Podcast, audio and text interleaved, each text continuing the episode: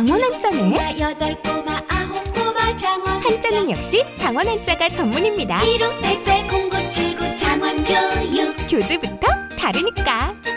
장원 한자. 안녕하세요. 장원 교육의 담당자예요. 저도 뇌생맘 팬입니다. 제 아이 생각하면서 재미있게 만든 장원 한자. 많은 문의 부탁드립니다.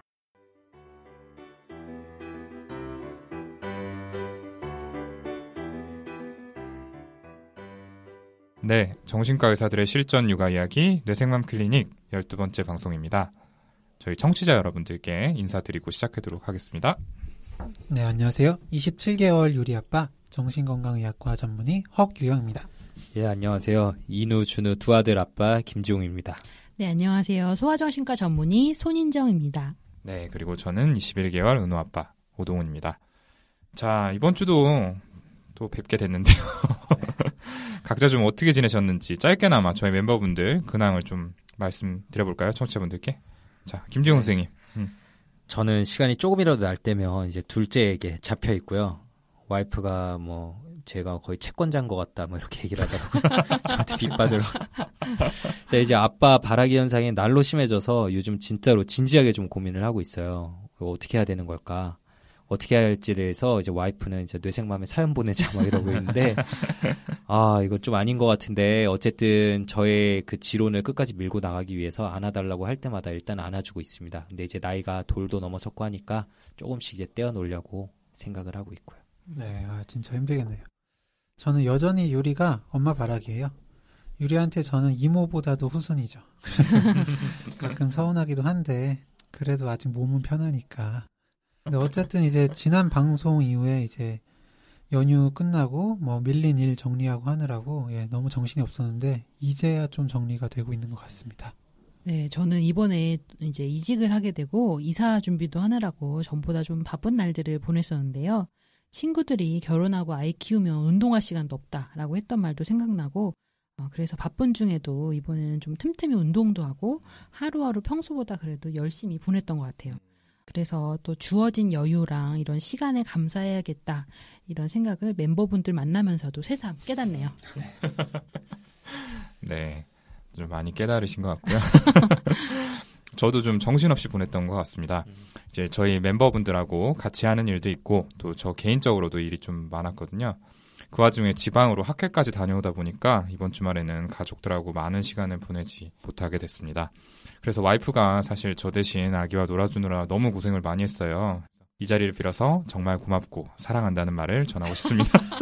동훈이 학회 가서 새벽 2시 반에 취한 채로 저한테 전화 와서 행패 부리더라고요. 정말 야! 반말로 네가 뭔데?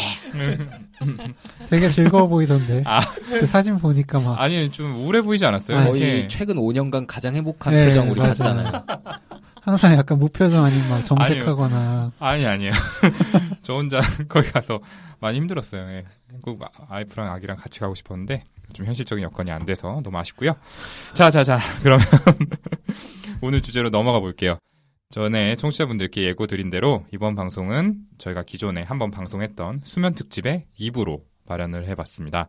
수면과 관련해서 소중한 사연 보내주신 두 어머님께 방송 전에 미리 감사의 말씀을 드리고요. 먼저 첫 번째 사연 소개 저희 김지훈 선생님께 부탁드릴게요. 안녕하세요. 친언니의 소개로 우연히 방송을 듣게 된 초보 워킹맘입니다. 출퇴근길에 너무 즐겁고 재밌게 잘 듣고 있습니다. 현재 13개월 딸이 있고요. 남편과는 15년도에 결혼한 초보 기혼자입니다. 아기는 제가 출산 휴가를 끝내고 복직할 무렵인 100일쯤부터 통잠을 자기 시작했습니다. 안아서 잠이 들거나 조금 졸릴 때 침대에 눕히며 혼자 잘 잤어요. 6시쯤 남편 출근 준비 시간에 깨고요. 그런데 어느새부턴가 아마 아기가 아프고 나서부터인 것 같아요. 밤에 열이나 계속 지켜보는 일이 생기면서부터 힘들지만 밤 9시쯤 되면 온 집안을 소등을 하고 모두가 아기 옆에 누워서 아기가 자기만을 기다리다가 아기가 잠들면 안방에 있는 아기 침대에 옮겨 눕혀서 따로 재우고 있어요. 그러다 지난주에 그동안 살던 신혼집보다 조금 큰 집으로 이사를 했습니다. 그동안 살던 집은 안방과 거실 이렇게만 있었는데 새 집에서부터는 드디어 아기 방이 생겼습니다. 그런데 남편이 혼자 자다가 아기가 밤에 깨면 무서워할 거라고 그런 아기가 안쓰럽다고 데리고 자겠답니다. 그것도 거실에서요. 저는 아기 방에서 아기가 잠들 때까지 같이 있다가 잠들고 나면 혼자 자게 두면 좋을 것 같습니다. 짧지만 밤에 저만의 시간도 가질 수 있고 그렇게 되면 저녁 시간에 밀린 집안일을 편하게 할 수 있으니까요. 두돌 때까지는 부모와 함께 자는 것이 좋다고 하셨는데 이게 잠들 때만 말씀하시는 건지 밤잠을 자는 순간 내내 그렇게 말씀하시는 건지 헷갈립니다. 이제 막 돌진한 아기가 밤에 자다 깼을 때 부모가 옆에 없으면 아기 정서상에 문제가 생길 정도로 심각한 타격을 주나요? 잠들 때까지는 같이 있어주면 괜찮지 않을까요? 불을 다끈 방에서 아기 혼자 잠들라고 놔두는 것도 아닌데요. 이제 제법 혼자 걷기도 잘 걸어서 문을 살짝 열어둔 채로 잔다면 밤에 깰 때 안방으로 절 찾아올 것 같거든요. 그때 제가 안아서 아기 방으로 가서 다시 같이 재워도 괜찮지 않을까요? 아무래도 워킹맘이다 보니 밤에는 침대에서 편안하게 짧은 시간이라도 좀 잠을 자고 싶은 생각도 들어요. 돌진한 아기 잠들고 나면 밤에 혼자 자게 두어도 좋은가요? 네, 사연 잘 들어봤습니다. 저희가 그동안 방송에서 말씀드렸던 이 아이의 수면에 대한 구체적인 내용들에 대해서도 또 질문을 해주신 걸 보니까 저희 방송을 정말 열심히 들어주신 것 같아요. 다시 한번 감사드린다는 말씀을 드리고요. 다른 멤버분들 좀 어떻게 들으셨나요? 네, 저도 들으면서 저희 방송에 애정을 가지고 참 꼼꼼히 들어봐 주셨구나 하는 생각에 감사한 마음이 들더라고요. 사연에 적어주신 질문들이 다른 많은 부모님들도 궁금해하실 그런 유익한 질문들인 것 같아요. 네, 저희 집 같은 경우 저번에 방송에서도 얘기했지만 애들이랑 다 같이 한 침대에서 자는데요. 대부분 날에 이제 보통 애들 재우고 해야 할 뭐 이런 방송 준비나 뭐 방송 관리 같은 일들이 있으니까 애들이 잠들면 조용히 일어나서 문 닫고 나와서 일을 하거든요.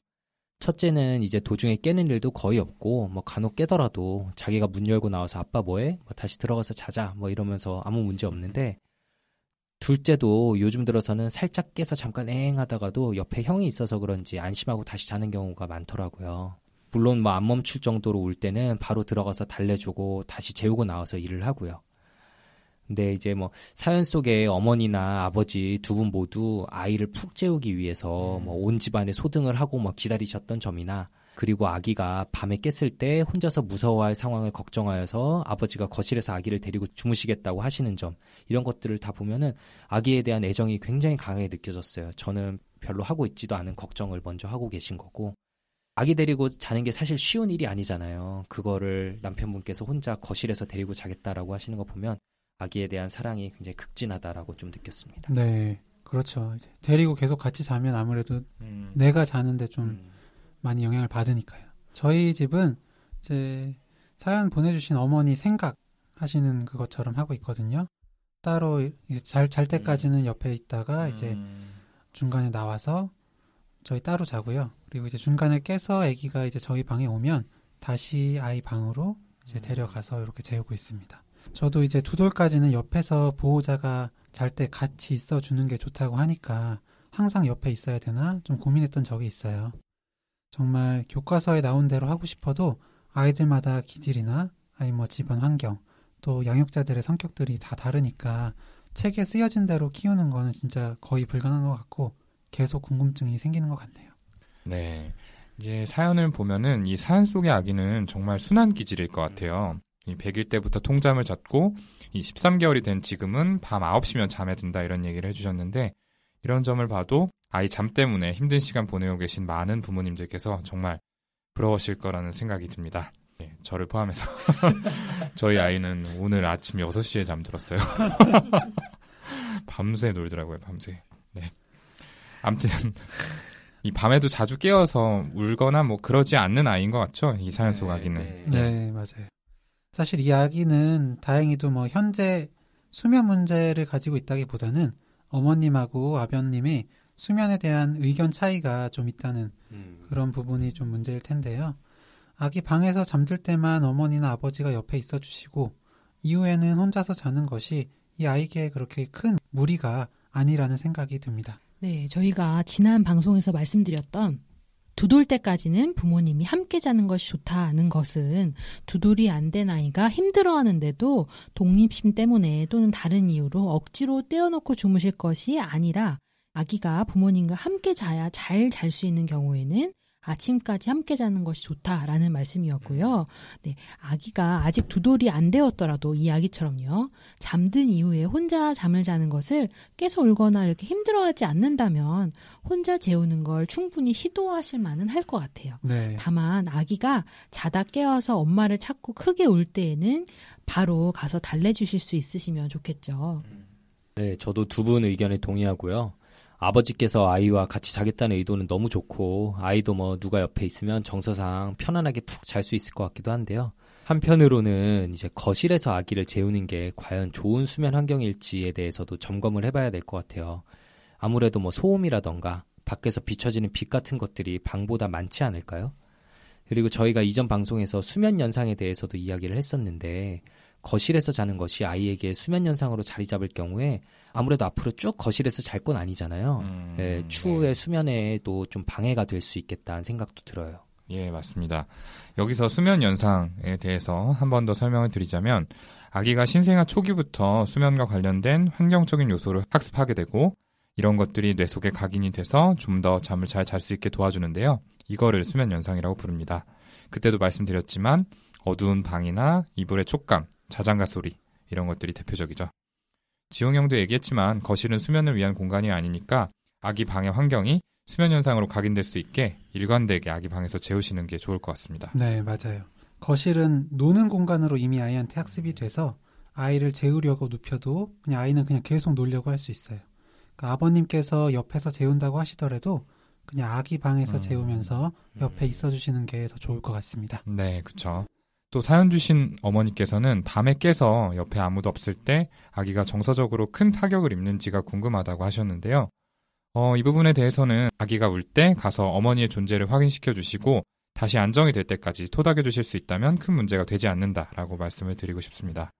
아이가 혼자 깨서 무섭거나 놀라면 울음으로 표현을 하게 될 테니까요. 만약에 잠시 깼다가 바로 잠든다면 혼자라는 걸 알았더라도 뭐 크게 문제가 되지는 않겠죠. 네, 그리고 어, 자다가 울더라도 어떤 경우에는 의식이 완전히 명료하게 깬 게 아니라 아주 짧은 시간 동안 비몽사몽으로 깨서 다음날 기억을 못하는 경우도 많거든요. 음. 이런 경험 있으시죠? 네. 네네. 그래서 울 때 가서 지켜보시고 잠시 깼다가 잠드는 것인지 조금은 이제 기다려 보시는 게 필요해요. 음. 만약 이런 짧은 각성에도 부모님이 안아 올려서 너무 적극적으로 달래시게 되면 음. 아이가 더 크게 깨서 다시 잠드는데 부모님이랑 아기 모두 고생을 좀 하게 되겠죠. 네. 음. 그런데 정말 혼자 자다가 크게 놀라서 우는 거라면 달래고 다시 잠들 때까지 옆에 있어 주시면서 안정감을 느끼도록 해주는 것이 필요하다. 이렇게 좀 정리를 해볼 수 있겠네요. 맞아요. 저희가 전에 프랑스식 육아법에서도 이거 관련된 아. 얘기를 잠깐 음, 했었죠. 네. 저도 그 이후로는 아기가 엥 하는 소리가 들리면 방문 앞에 서서 조용히 기다려 보는데 음. 아, 이게 잠깐 울고 바로 잠드는 경우가 생각보다 많더라고요. 그죠, 그죠. 네, 음. 그리고 아기가 커가면서 점점 그런 빈도도 줄어들기도 음. 하고요. 네, 저는 이제 아빠 여기 있어라면서 가지 않고 말로 한적 있는데 예, 그것도 좀 잘 통하더라고요. 음, 네. 말로 안정감을 주는 거. 네네네. 네. 음. 그리고 또 이어서 질문해 주신 부분 있잖아요. 아기가 자다가 깨어 안방으로 올 때는 어떻게 해야 되나요? 라고 하셨는데 이제 안방에서 함께 자는 것보다 다시 아기 방으로 데려가셔서 재워주시는 것이 좋다 이렇게 말씀을 드릴 수 있을 것 같습니다. 아기 방이 아기에게는 잠을 자는 곳으로 반복적으로 경험되면 역시 이제 아기 방에서 더 잘 잘 수 있으니까요. 네, 좋습니다. 어, 사연 속의 아기가 이 아기 방에서 혼자 잘 잘 수 있으려면 부모님의 노력이 많이 필요하다는 생각이 드는데요. 한편으로는 아기도 좀 적응을 할 시간이 필요하겠죠. 이 순한 기질의 아이이니만큼 아마 부모님께서 일관된 방식으로 재워주신다면 새로 이사간 집에서도 금방 안정적인 수면 습관을 형성할 수 있을 테니까 조급해 하시지는 않으셨으면 좋겠습니다. 자, 그럼 첫 번째 사연은 여기에서 마무리하고 저희 바로 이어서 두 번째 사연 소개해 드리도록 하겠습니다. 저희 두 번째 사연 요정 허경 선생님께 부탁드릴게요. 네. 안녕하세요. 11개월 아기를 키우고 있는 엄마입니다.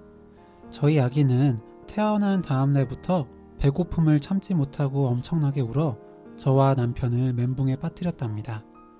모자 동실이었는데 쩌렁쩌렁 밤새 울어 아이가 잘못된 게 아닌가 걱정되어 매일 눈물 흘리며 키웠어요. 배고픔과 졸림을 유난히 못 참아 양이 부족하면 비명을 지르며 울었습니다. 울음소리가 거의 사자 후예요. 밤에 너무 울어서 생후 일주일은 정말 힘들었습니다. 병원에서도 유명한 아이였고요. 너무 힘들어서 잘 자고 잘 먹는 아이의 시간표, 똑개 육아로 보면서 수면 교육을 했습니다. 그 결과 낮에는 안아 재워야 했지만 밤에는 7시부터 배부르게 먹고 자기 침대에서 잘 자는 아이가 되었어요. 안았다 눕혔다 하는 방식으로 수면 교육을 했고요. 이후에는 밤중 수유하고 내려놓으면 기절하듯이 잠들어 밤이 수월했습니다. 7개월이 되고부터 시댁에 가서 하루 옆에서 같이 자서 그런지 절대 혼자 자려고 하지 않아요. 자다가도 옆에 만져보고 엄마가 없으면 울어서 화장실도 못 가고 같이 누워 잡니다. 그나마 10개월 들어서며 한 번 자면 깊이 자서 잠들고 나면 살짝 나와서 짧게 화장실 가거나 밥을 먹을 수 있게 되었어요. 제 고민은 아빠가 재우려 해도 비명을 지르고 엄마가 없으면 30분 이상 오열하다 잠이 드는 문제입니다. 중간에 깨서 아빠만 있으면 30분은 사자후로 비명을 지르다 자고요.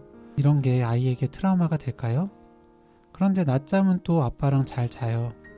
엄마가 모든 일정을 취소하고 아이에게 맞춰서 밤에 같이 자줄까요? 아니면 좀 울어도 아빠가 계속 재우는 연습을 하는 게 좋을까요? 너무 어릴 때 수면 교육한 것이 아이에게 트라우마가 된 것이 아닌지 의심이 됩니다. 그리고 또 고민은 아이가 17개월이 되면 엄마가 복직하고 아빠가 휴직해서 아이를 볼 예정입니다. 그러다 29개월쯤에는 어린이집을 보내고 맞벌이를 하려고 하고요. 이렇게 주 양육자가 바뀌고 1년 후에 또 어린이집에 가도 될지 이것도 걱정입니다. 네, 사연 잘 들어봤습니다.